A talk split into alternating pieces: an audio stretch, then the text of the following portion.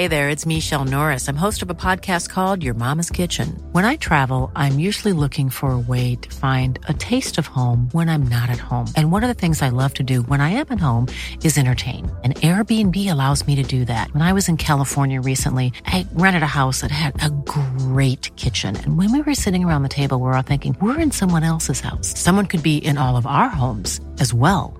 If you have a home, but you're not always at home, you have an Airbnb. Your home might be worth more than you think.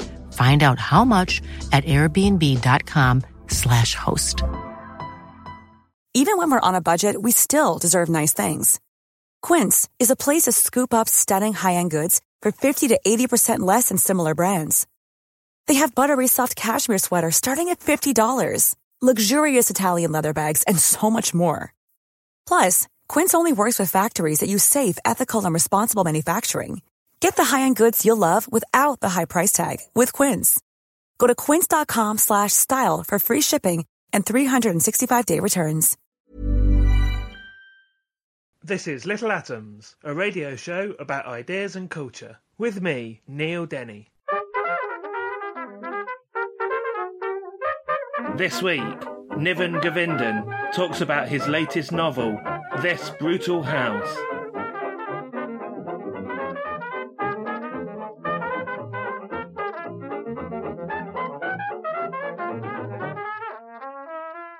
Niven Govinden is the author of four previous novels, most recently All the Days and Nights, which was longlisted for the Folio Prize and shortlisted for the Green Carnation Prize. His third novel, Black Bread, White Beer, won the 2013 Fiction Uncovered Prize. And today we're going to be talking about his latest novel, This Brutal House, which has recently been shortlisted for this year's Gordon Burn Prize.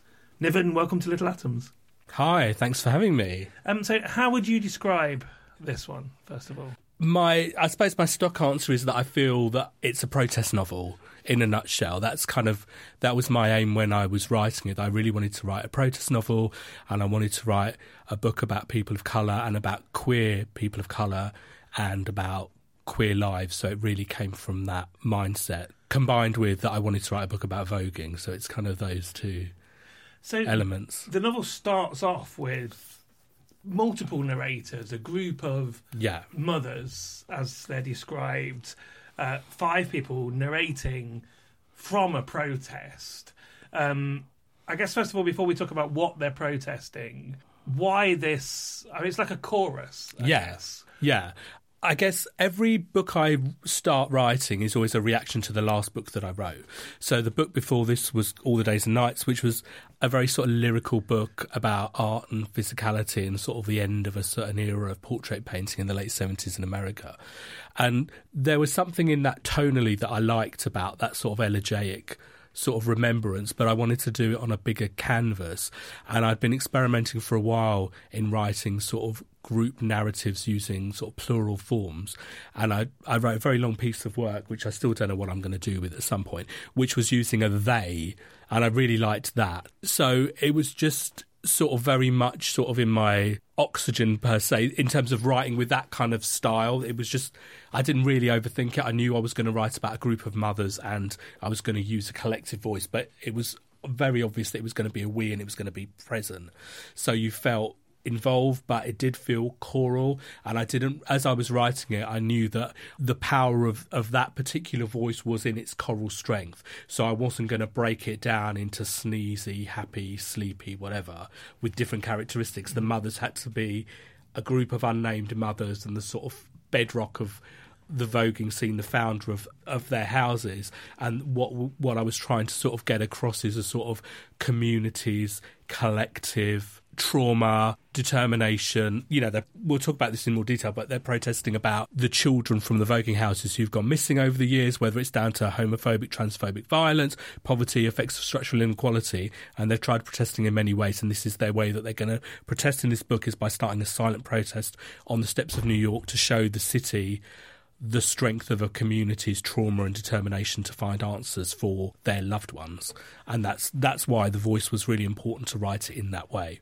And as well as you know, acting as a chorus for the novel, it also feels like almost like this is a manifesto that they've handed over. yeah, to I mean, it, it's very, it's very much that, and I wanted to get across the idea that it felt like it was. I'm writing an unwritten oral history. It was, you know, it's a story of a community writing their story that no one is interested in writing.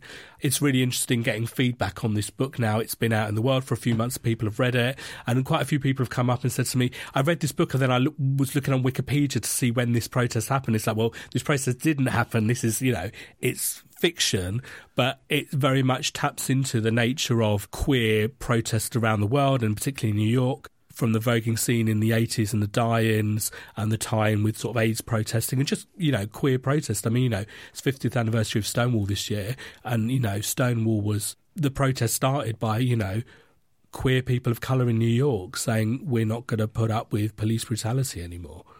And indeed, this protest is not about an incident that's happened. This, the novel is set roughly in the present day. Yes. They're protesting things that have taken place over the last well, 40 years. Yeah, it's about it's about it's about a you know a demographic's collective trauma. So it's not. It feels like you're you know it's not a who done it. You don't find out what's happened. That that's not what I'm interested in writing. I'm interested in writing about a collective experience. And then as the book progresses, there's a second narrative strand. Who's a guy called Teddy, who's one of the children from one of the voguing houses, who's grown up, who beca- you know who's a kid off the street, who's taken in by the mothers, given shelter, and becomes part of a sort of an adopted chosen family. And he thrives within that system. Is an intelligent boy, goes to college, and ends up working for the city, and is sort of tasked with finding a truce for this protest because he's got a foot in, in both camps. Um, but what I was interested with Teddy was having a very personalised view of how living through that family system, how that affected him, and the sort of level of burden he feels and how he can repay that debt. Let's talk about that family system in, in more detail then, because you know a lot of people will not be familiar with it. Who are these mothers? So the mothers are the founders of the voguing houses. So the voguing, you know, so obviously voguing was a massive and still is a massive scene in New York, and it's very much a competitive enterprise, competitive sport, queer sport, I guess, and.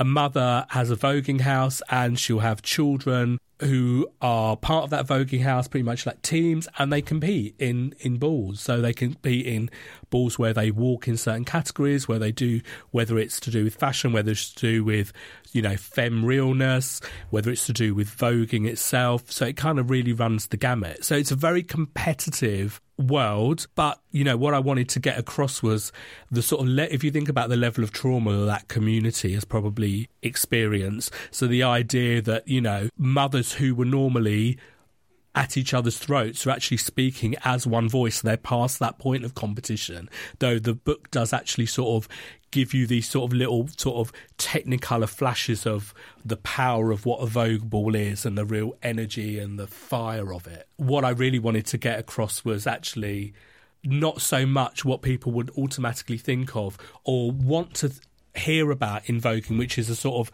really sort of bitchy, not bitchy, but you know I mean, a competitive, superficial world that really taps into people's preconceptions of what queer life is. Mm-hmm. I'm trying to use that canvas for something bigger to talk about a different side of queer experience, I guess. There's a point in the book where the mothers talk about how now in the present day they have, I guess, less power than they did Yeah. back in back in the 80s and 90s. Yeah.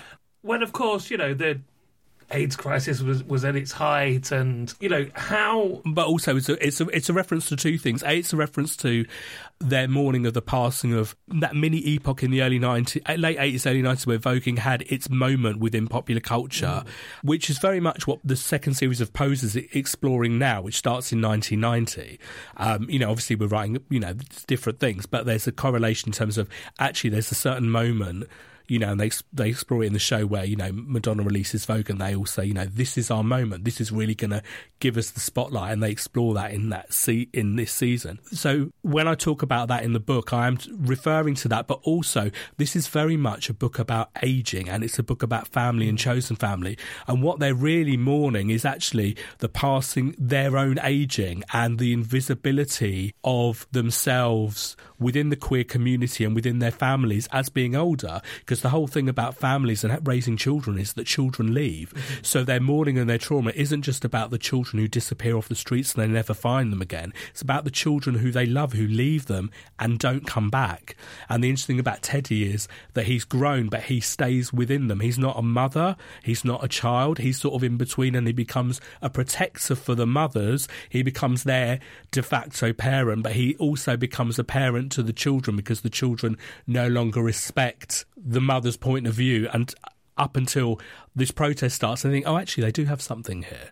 So it's it's a mourning for all those things, but it's very much rooted in the notion of family and aging and, and their invisibility into sort of later middle age. Teddy is also integrated. He's he's he's grown up. He's gone left, and he's joined the reality world. You know, he's he's he works at City Hall. Yeah. Well, I mean, you know, it's about how he was able to fulfill his potential mm-hmm. because he had a really secure home that the mothers gave him and they really you know he's encouraged to study, he's encouraged to kind of follow his own path. And, you know, there are certain things that happen in the book in terms of children disappearing that he becomes close to that affects him profoundly and have a real impact on his adult development and how he sees himself in adult life for sure. But he sort of overrides that by in terms of trying to achieve something for himself. So again, it's a reflection of both those things: his own ambition and the fact that he was nurtured by a chosen queer family. Tell us something more about. Again, we didn't really go into that family structure. Yeah. So, looking at, I guess, Teddy as an example, uh, how was? T- let's talk about how he was brought up. So Teddy, I mean, there's not that much backstory for Teddy, sort of quite deliberately. It's, you know, he's introduced as an adult. Mm-hmm. And as the book sort of goes back, then you kind of see there's strands that show his narrative as a teen when he literally comes off the street, you know, after having a difficult family life with his birth mother and um, finding shelter with, you know, being drawn to the attraction of the Vogue balls and being spotted by the mothers and being offered a place to stay.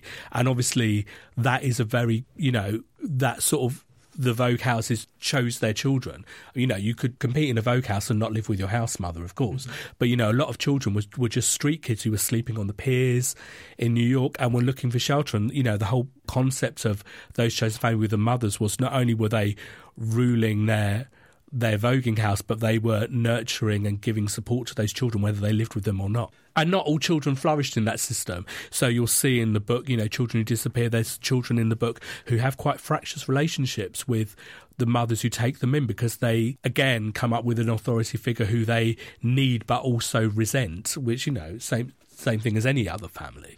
Yeah, perhaps say something about um, there's the, the, sort of central figure of Sherry, who is one of the people that's gone. Yeah, so Sherry is a, one of the kids who goes missing, who's a young trans girl, and she's really feisty, and she is a complete star on the ball scene and everyone really loves her and she's a character and she's got real presence and as much as you know she loves being part of this chosen family, being within the mothers, but she also fights against it, and she's very much trying to find her own way of living in that ecosystem and also trying to find a way beyond that. So, you know, that relationship is kind of it's fractious, but it's also again really really nurturing.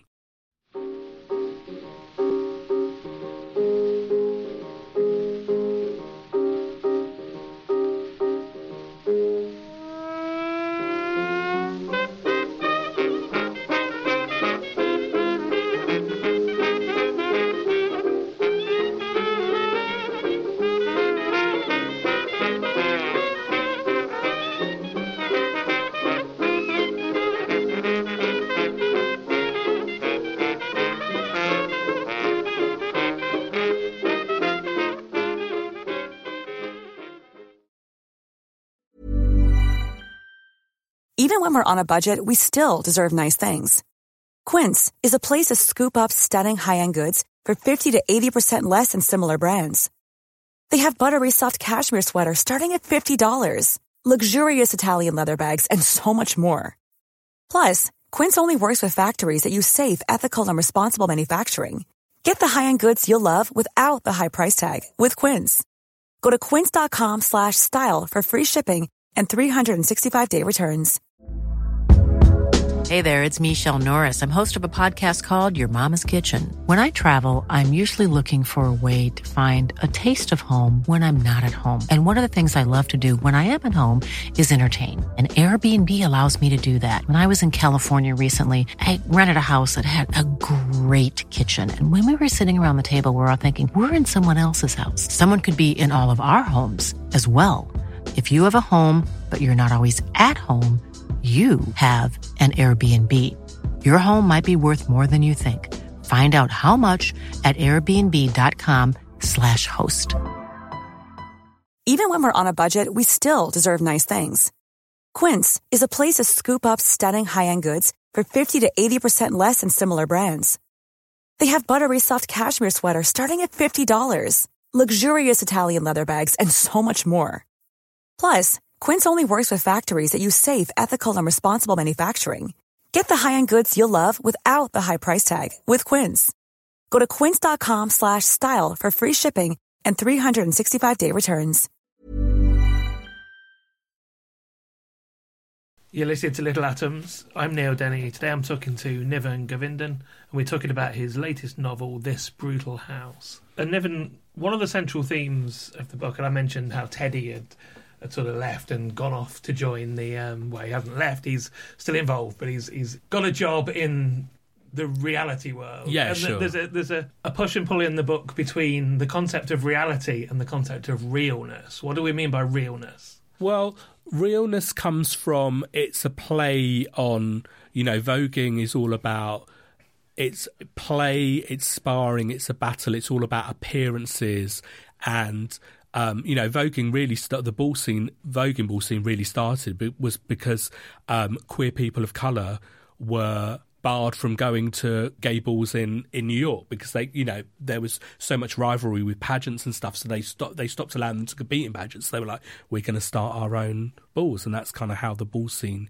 came along. So realness is about um, the concepts of passing in the real world. So you know, in terms of you know, it's a lot about you know gender identity and and role play. So and it, it addresses you know a the sort of gender disparity for queer people of color within a sort of you know in terms of structural inequality as well, but also in terms of just the power differentials in structural inequality. So not only do you have femme realness categories, which is all about being able to pass as a woman and being not even able to be passed, being able to pass as a rich white woman dressed in Chanel, going for a brunch. You know that would that would be a category, but then also you've got executive realness, which is about you know men wearing really amazing Gucci and Ralph Lauren suits and passing for an executive who's got you know a hundred million dollar advertising account, etc. So it's all about those. You know, it's about play, but it comes from a very kind of serious place in terms of addressing the role of where queer people of colour are seen in society. I want to talk about researching this world for the book, and, and I understand that actually a lot of it is based in your own experiences. Yeah, I mean, I'm not a big researcher per se. I'm not interested in in writing books that come out of you know lots of you know months and years of research or whatever. It's very much about trying to find a sort of you know what I'm interested in is sort of how people think and how people are, and it's very much about trying to find a sort of emotional, psychological kind of truth to how people live, and also in terms of how I'm writing. You know, in terms of structurally, this is quite a structurally adventurous book. It sort of jumps quite experimental. It's not particularly an easy read per se. You know, it's interesting that a lot of people who've picked up this book, you know, in terms of queer readers, people really get it, but I wrote it in a very defiant way that it wasn't going to be a primer for voguing. So I wasn't going to explain anything about the world. I wasn't even going to explain my positional point of view. You know, it's not a historical document, though it does, it should feel like it's a, it's an unwritten social history. So it's all those things. And also, you know, structurally and formally, I'm trying to sort of make a statement on using voguing as a sort of springboard for something bigger in terms of what we want to talk about in terms of how queer people are seen in society and also in terms of how you tell a story using group voices. And, you know, for me, it's very much a novel about voices and sort of differing perspectives and stuff. So those were really my main priorities when I was writing the book, which was really about getting the voice right. And I, I came, to, I wrote a story, a short story about voguing about a decade ago for a really tiny Italian magazine, and it was sort of about the twilight era of voguing. About a mother sort of thinking about the sort of twilight era of when they were great and stuff. And um, I sent it to so this Italian magazine published it, but I also sent it to another editor at another queer magazine called But. And I remember, and they took another story, but it, one of the editors they read it, and the first thing he said to me was, "Is this coming from a novel about the ball scene because I really want to read that. And I sort of had this sort of light bulb moment thinking, no one's done it. I really should do it. And then sort of other books get in the way and you, you write the, the story that you need to write at that particular time that really kind of consumes you. So I just sort of put it on a back burner. And as I was finishing the last, you know, all the days and nights, the book before this one, I'd realised that I'd probably spent the last two or three years kind of rereading everything James Baldwin had written, mm-hmm. which, you know, I last read him when I was a teenager and I was really obsessed with him. He's still like one of my cornerstones, but I reread everything. And there was something in that oratory that really kind of struck me. And as I finished this book, I knew that I wanted to write, and that, that last book was set in America, and I sort of knew, even though I don't, didn't want to repeat myself, I did want to write a book that was set in New York, and I wanted, it felt like now I had to do a book about voguing. And I sort of had a conversation with someone about Baldwin around that time, and I sort of said, if Baldwin was around now, he would have written the definitive novel about voguing because he would have been there and he would have understood. He came from that scene, he knew it, he was part of the church, you know, only he could have written it. And then I thought, and I, then that sort of light bulb thing came, and you know, you're right. His ego comes into, well, actually, well, maybe only I can do it. And then I realised, actually, only I could write this as I in this way, in this kind of form. And so I just, it was just in my head for a really long time. And then between books, what happens is I kind of just sketch around what I'm what I want to write next. I've got a sort of clear idea of what I want to write, but not necessarily how I want to do it or what mm-hmm. the story is. I'm very much from that sort of Philip Roth school of, you know, one sentence at a time. I don't have some massive structure. I sort of know a beginning and an end and some vague sense, and that's it. And that's kind of enough for me, actually. And literally, that first paragraph came, to, and also I write by hand, so everything takes a really long time. Um, and I remember waking up one day and having the first sort of paragraph, first two paragraphs of the book in my head, and I literally wrote that straight away, and and, and I didn't change it, and that became that gave me the sort of path to kind of move that structure. And so for me, a, I don't necessarily ever need to feel with this kind of book or anything that I write that I need to hold up any kind of authenticity badge. It's a queer POC novel.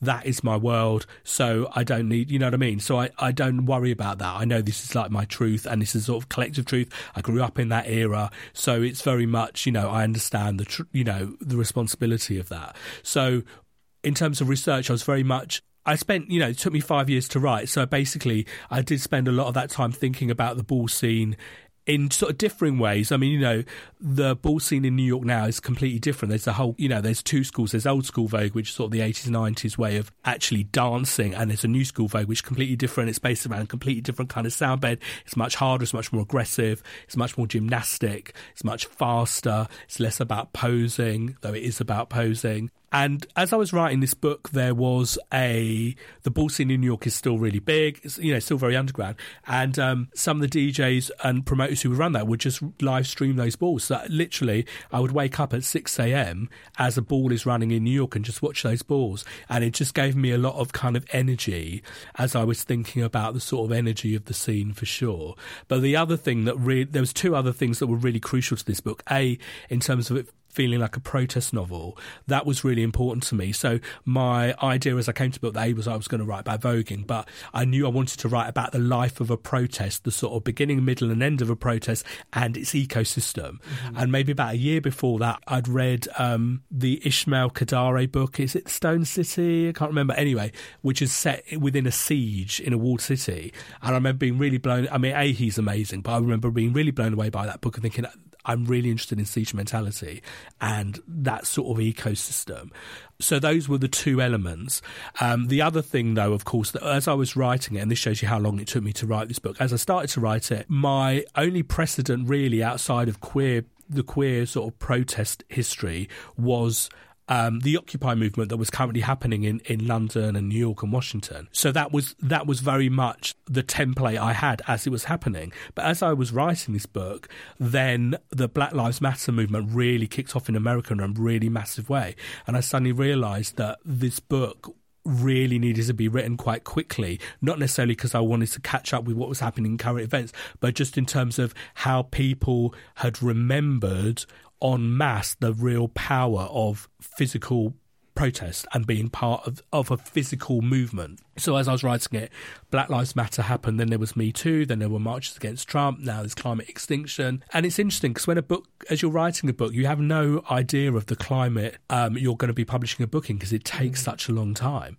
But as I was finishing it, I really kind of felt that this was a book that kind of needed to be read quite quickly. You mentioned that the voguing scene is still relatively underground in New York, but it has also, as as you, you mentioned, television series. You know, it has been sort of incorporated into popular culture way more than it was Well, I mean, in the queer, 80s and 90s. queer culture's always been popular culture. What's interesting, I suppose, is the visibility of um, what previously would be seen as radical queer culture. So, you know, the drag scene, people never really understood it, you know, drag, which is part of what the ball scene is. And, you know, the success of something like drag, RuPaul's Drag Race globally has completely changed people's perception of what drag is and what drag artistry is. It's also, you know, opened really important dialogue about who gets to do drag, you know, to challenge the preconceptions of it's just about men dressing up as women. It isn't. It's to do with all kinds of gender presentation and, you know, pushing boundaries and all kinds of stuff. So that's really important. So those things have really, you know, when I first started writing this book, which was five years ago, and I really don't talk about what I'm writing as I'm writing it, I just get on and do it. But I did sort of speak to a couple of people and just said, yeah, I think I'm probably, you know, this is what I'm doing. I'm writing about voguing. And people just didn't understand it. People outside of the queer community didn't understand it. They're like, what, from that Madonna song? And it's really interesting that the success of Drag Race and now Pose has really sort of opened up people's appetite for learning more about queer culture. I mean, there's a lot of, you know, there's a lot of arguments to be said in both directions about you know the mainstreaming of queer culture and what that actually does. From my point of view, I think anything that opens up a greater sense of dialogue. I think if you're a kid, whether you're queer or just a queer ally, and you watch Pose or you watch Drag Race, and that makes you become a better human being, and you use that as a springboard to learn more about whether it's a great artist or a great writer or whatever, then phenomenal. Well, that was what I wanted to come to, which is you know this this idea that the opening up of of that culture to what extent that's changed what happens on the scene itself, but also you just sort of alluded this a little, a little yourself, but you know just the, I mean we are in a place now where the general population's understanding of gender identity is a lot different than yeah, what absolutely. it was. But there's a difference between understanding it and having lived experience. Sure. And you know, the proof of the pudding is not only about sort of you know being an ally, but also allowing every member of that of any sort of oppressed community or marginalised community to have the ability to use their voice. You know, I, I don't think we necessarily need people to speak up for us, or you know, in any kind of capacity. I think you have to allow people to speak up and share their own experience.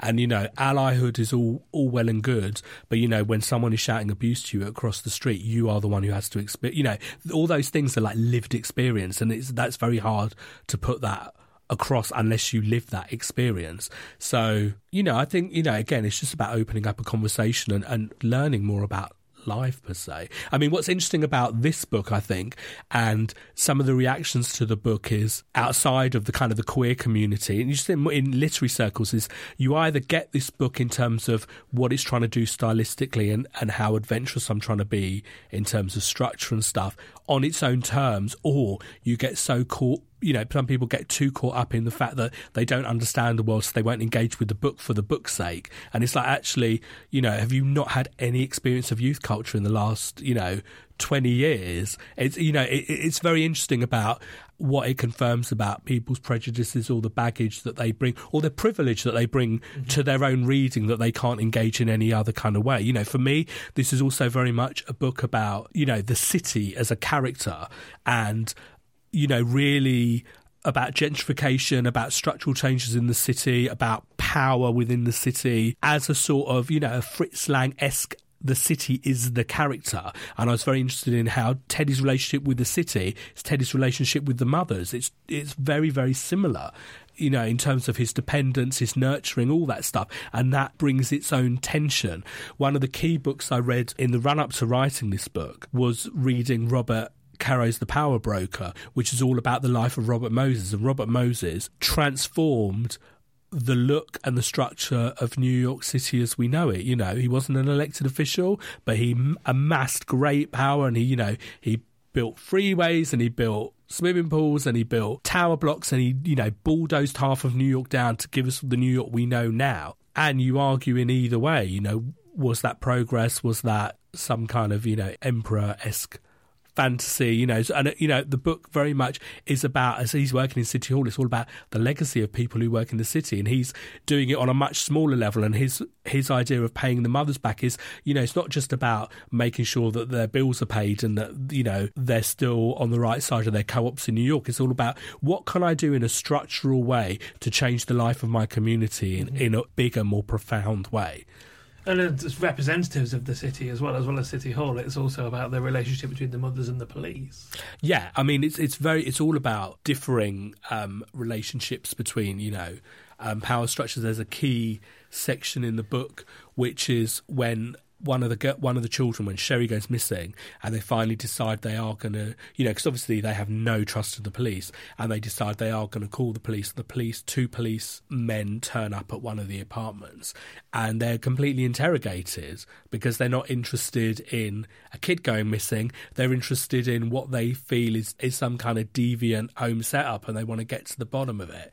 Um, and again, that's very and that that whole section is just uh, pretty much only narrated by the policeman in differing voices. And again, it's really about, you know, my interest in kind of a, a novel of voices and a sort of, you know, I'm thinking very much of people like Studs Terkel. And it's very much a sort of nod to those kind of heroes who really sort of chronicled the city. Just one more thing from me then, and then I'll get you to read a bit of the book, if you would. And sure. You've mentioned a couple of times the the sort of structural audacity of the book, and there's a couple of chapters told from the, the perspective of a Vogue caller. Yeah, sure. Um, just tell us something about the decision to, to, to put in those two chapters. One of them is perhaps a little more hard going than the other one, but the first chapter, which um, is funny, the wordplay is just it's just well, amazing. It's just a litany of, of these calls, which is just yeah. I mean, you know, Vogue caller is very much you know the MC of the proceedings at a Vogue ball.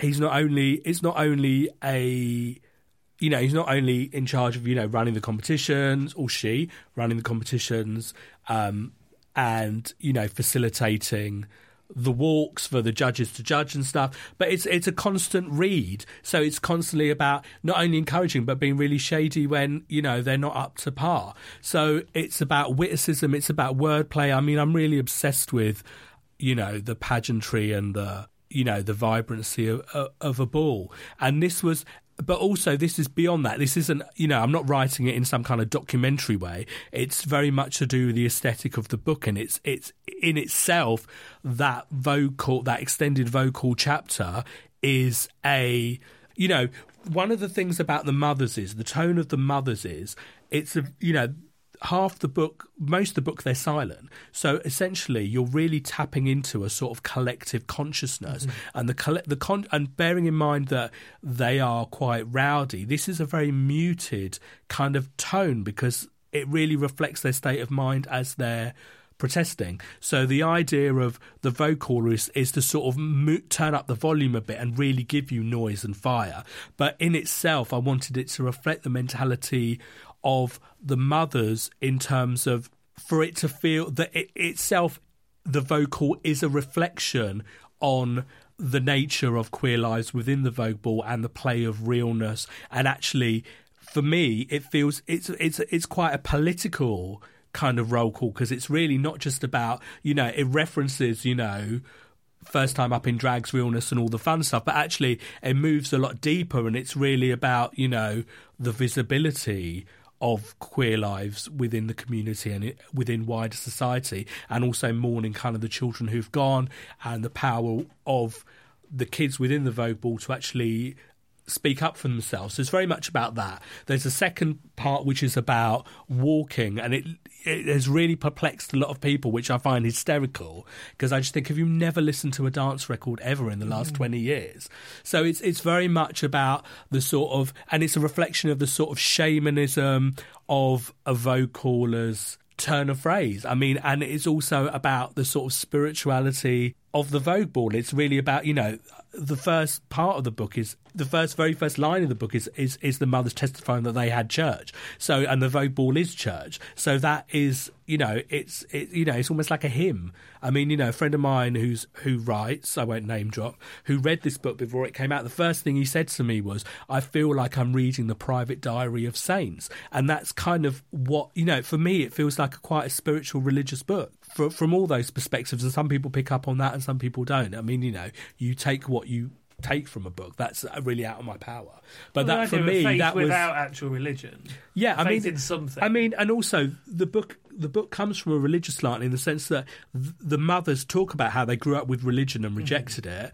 But uh, what I was very interested in writing about, and you know, the more I write books, I, I realise that there are strands that kind of bring all the books together, and that's always interests me.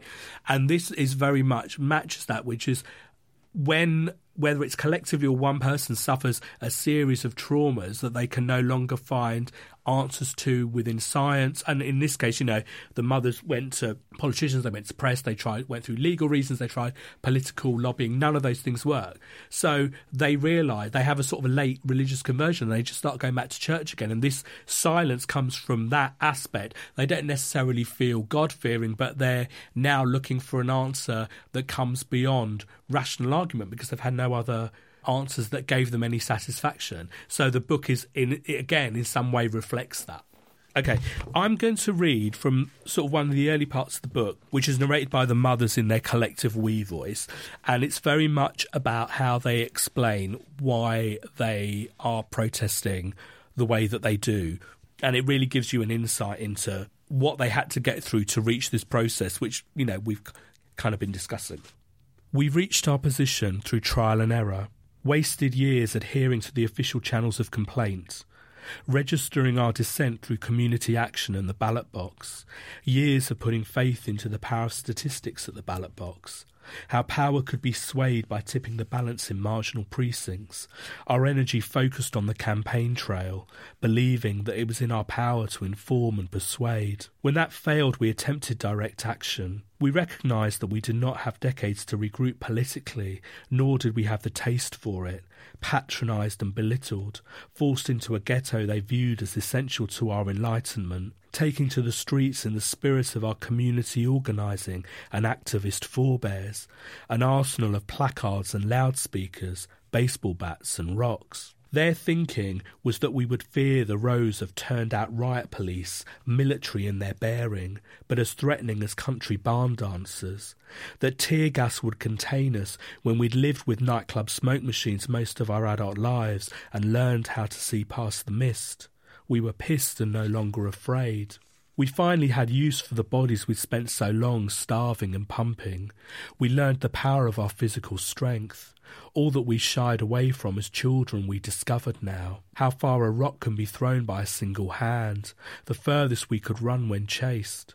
The speed at which our blood glucose was assimilated after physical exertion. The power of our voices. The solidity of our fists battles on our neighbourhood street corners, blood spilling onto the steps of our markets and dry cleaners. We took pleasure in learning that a punch landing correctly upon soft flesh is a tangible result, one that cannot be discounted as an ineligible vote by righteous town hall staff or lost in city administration paperwork lodged among stacks of other investigations.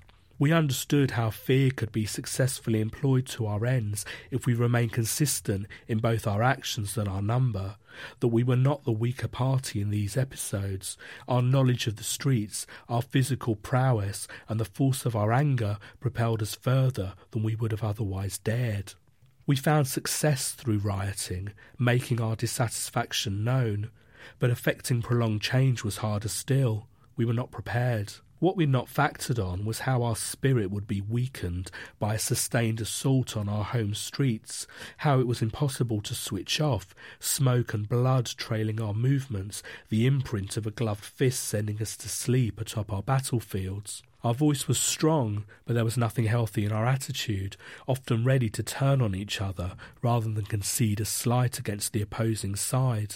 Long after police lines dispersed and our long cherished complaints were addressed, we remained ghoul like in our ghettos, fighting our shadow. Only through prayer do we remember ourselves and our capabilities. So I've been talking to Niven Govinden. We've been talking about his latest novel, This Brutal House, which is out in the UK from Dialogue Books. Niven, thank you so much for coming in and sharing it with Thank you so much for having me. This episode of Little Atoms was produced and presented by me, Neil Denny, edited by Sky Redman, and was first broadcast on Resonance 104.4 FM. Little Atoms is supported by 89UP and hosted by ACAST. If you enjoyed the show, please do subscribe, rate us on iTunes, and even tell a friend. Thanks for listening.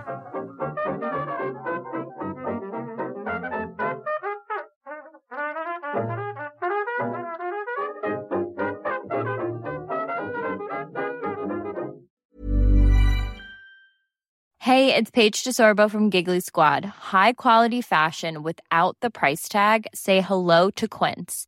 I'm snagging high-end essentials like cozy cashmere sweaters, sleek leather jackets, fine jewelry, and so much more. With Quince being 50 to 80% less than similar brands.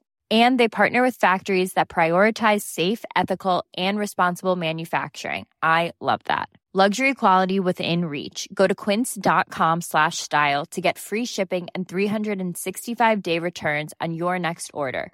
Quince.com slash style.